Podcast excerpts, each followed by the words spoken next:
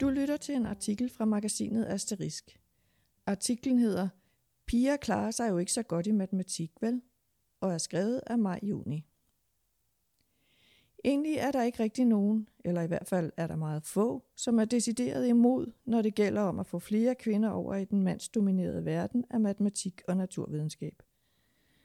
Politikere, økonomer og erhvervsliv er enige om, at de fag er en god forretning for det danske samfund, og at der generelt gerne må være flere, der vælger den retning.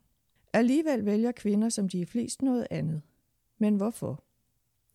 Fordi omgivelserne i bund og grund forventer det af dem, lyder budet fra Emil Schmidt, der er Ph.D.-studerende på DPU Aarhus Universitet og forsker i skolekultur.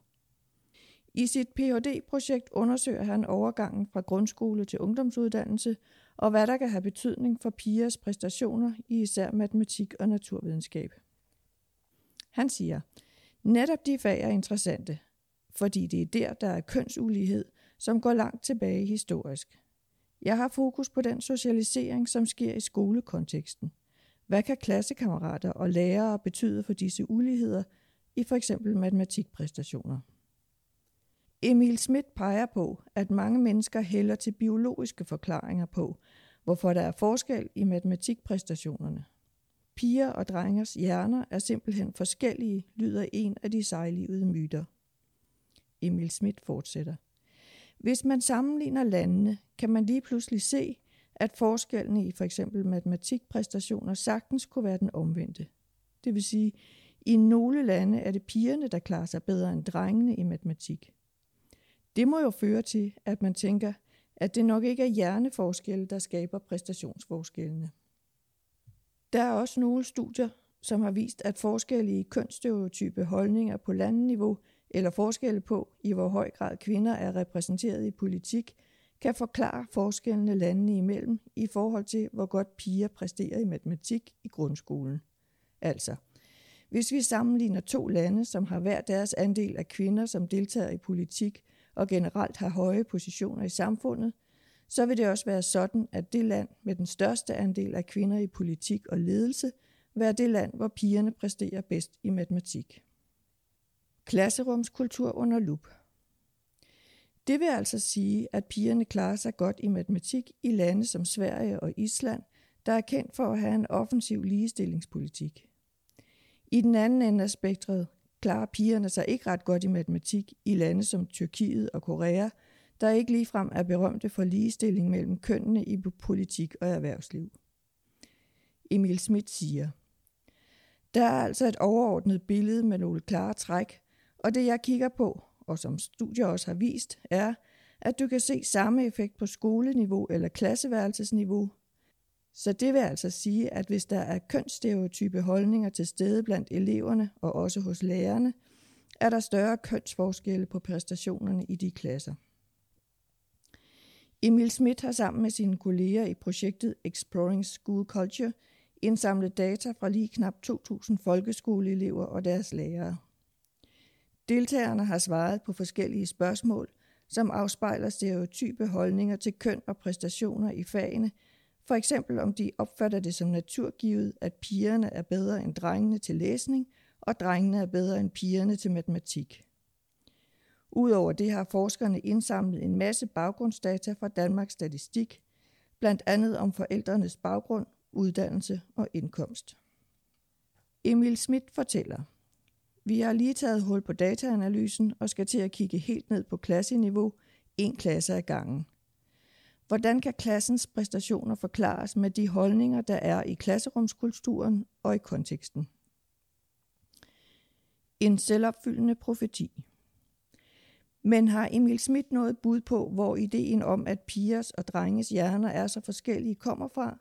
Han siger, en meget udbredt stereotyp er jo den med, at piger er bedre til sprog og læsning, og drenge bedre til matematik. Jeg har læst nogle studier, der viser, at det peger tilbage til en idé, som handler om, at en eller anden hjerneforskel gør, at drenge bedre kan tænke abstrakt og logisk. Og så længe stereotyperne er på spil, vil de have effekt som en selvopfyldende profeti, pointerer han. Hvis læreren har nogle bestemte forventninger til dig som pige, vil du præstere efter de forventninger. Det er en meget velunderbygget effekt. Det samme kan man se i en del eksperimentelle studier. Hvis man bliver gjort opmærksom på en eller anden form for stereotyp, der medfører lave forventninger og er knyttet til f.eks. ens køn eller race, så præsterer man også dårligere. Altså, hvis en pige for eksempel lige inden en matematiktest får at vide, piger klarer sig generelt dårligere i matematik, så klarer hun sig dårligere end de piger, der ikke får det at vide. Af samme grund mener Emil Schmidt også, at der er en god portion sandsynlighed for, at den store forskel på kønnenes præstationer kan begrundes med pædagogik. Han siger, nogle lidt ældre studier har for eksempel vist, at det, at man opdeler eleverne i niveauer, giver pigerne en dårligere chance for at komme med på de højere niveauer, selvom de har været lige så dygtige fagligt. Det kan på den måde sagtens være en række strukturelle ting i uddannelsessystemet, som fremelsker en eller anden form for kønnet præstationskultur.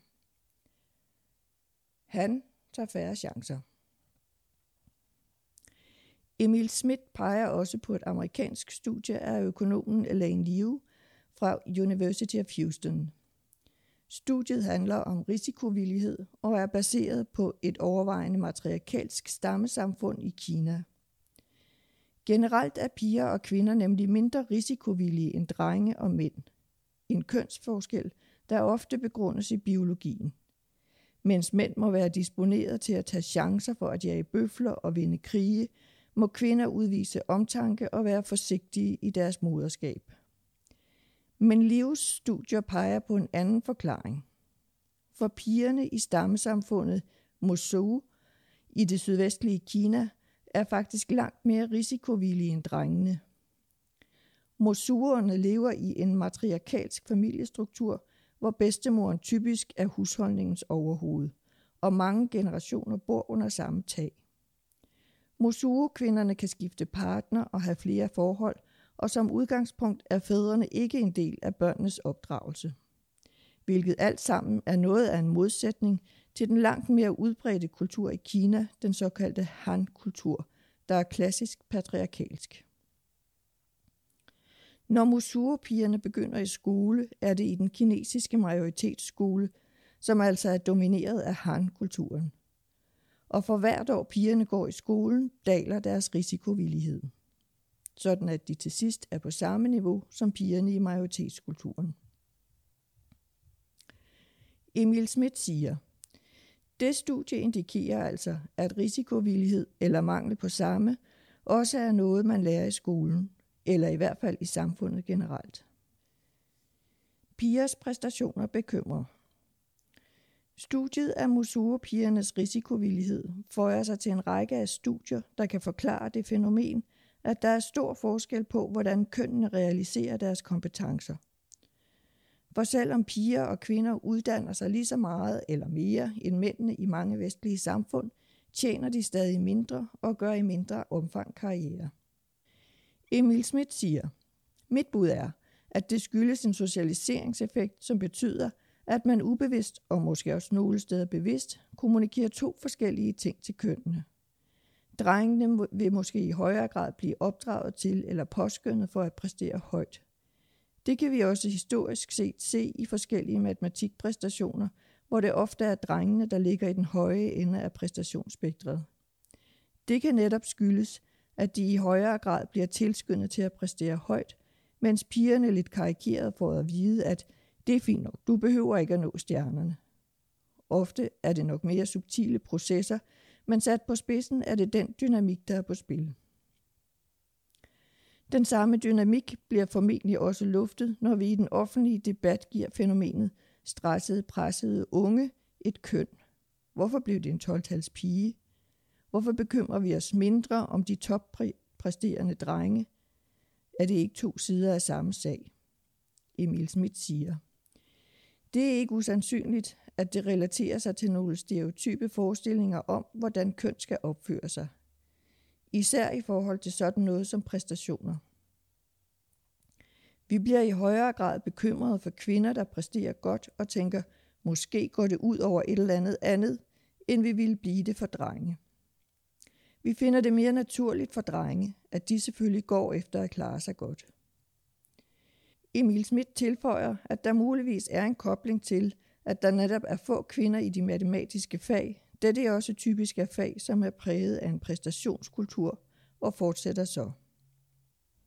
Selv hvis man fejrer de etiske mål af banen og kun kigger på det rent økonomiske, kan man sige, det er bedre, hvis vi får flere mennesker over i de her matematiske uddannelser, fordi de giver et højt afkast i et investeringsperspektiv.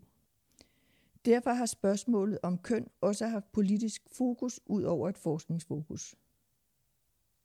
Skolen kan ændre noget. Om end der er flere gode grunde til at gøre forsøget, er det dog svært at komme de kønsstereotype forestillinger til livs, vurderer Emil Schmidt. Han siger, Hvis vi kigger på landeforskellene, er der jo noget, der tyder på, at der skal ret store ændringer til i et samfundsperspektiv. Vi skal ned og kigge på folks holdninger og prøve at skubbe til dem, for de har til synligheden en effekt på, hvordan piger vælger og hvordan piger klarer sig, og også drenge for den sags skyld. Og Emil Schmidt har der også en idé om, hvor man kan starte. Hvis vi kigger på skolen og ser på effekterne af lærernes holdning til køn, er det et oplagt sted at prøve at ændre noget. Det handler om at have et øget fokus på, hvordan de her holdninger til køn faktisk har reelle påvirkninger. Når lærerne får en viden om det, bliver de selv opmærksomme på det, hvis de har sådanne holdninger. Lærerne kunne for eksempel blive præsenteret for den forskning, som viser, at forskellen på drenge og pigers præstationer ikke reelt, essentielt er funderet i en given kønsforskel, men i høj grad er socialt skabt. Først må vi dog se, hvad vores resultater siger om den danske kontekst. Emil Schmidt er Ph.D.-studerende på DBU Aarhus Universitet. Hans Ph.D.-projekt er en del af projektet Exploring School Culture. Projektet er et samarbejde mellem DPU Aarhus Universitet og Datalogisk Institut på Københavns Universitet. Du lyttede til artiklen Piger klarer sig jo ikke så godt i matematik, vel? Fra magasinet Asterisk. Jeg hedder Lisbeth Hartmann. Tak fordi du lyttede med.